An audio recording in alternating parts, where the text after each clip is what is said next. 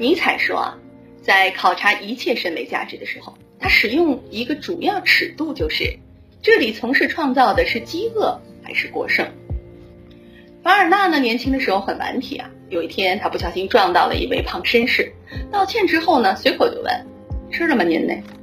对方回答说：“刚吃过南特炒鸡蛋。”凡尔纳听罢摇头，声称啊，巴黎根本就没有正宗的南特炒鸡蛋，因为他本人就是南特人，而且非常擅长此菜。胖绅士闻言大喜啊，于是邀请他登门献艺。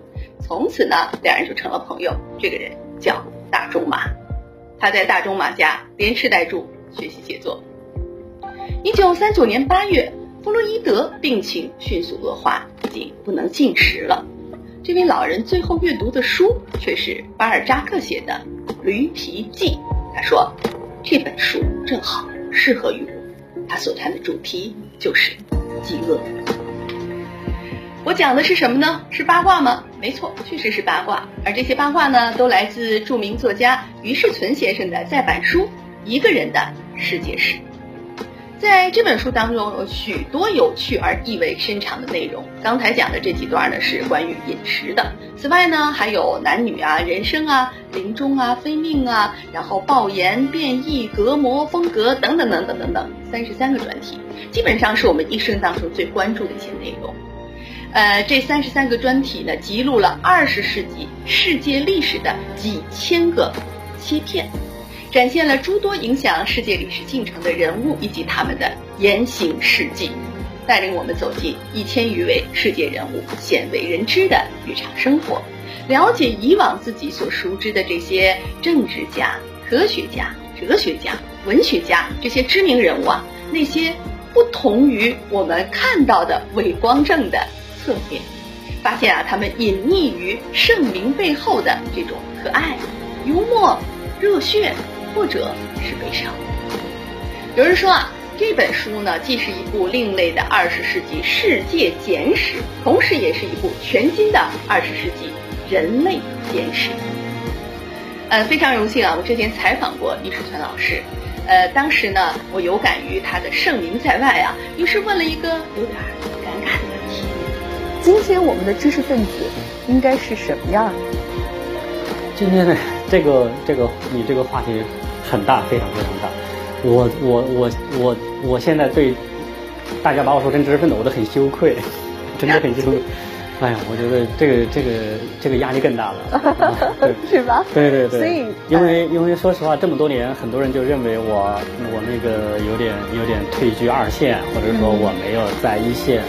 没有在一线作战，没有跟大家并肩战斗，没有，没有对，对当代人那个最关心的这种啊，无论是民民生问题、民权问题，或者说个人的安身立命问题，就是说，总之就是说，您现在不是一个公知，标准公知。对对对对对，你概括的很对，对对对，嗯，对对对，嗯，这个也是，而且，而且作为一个公知，其实在当下这些年被边缘化。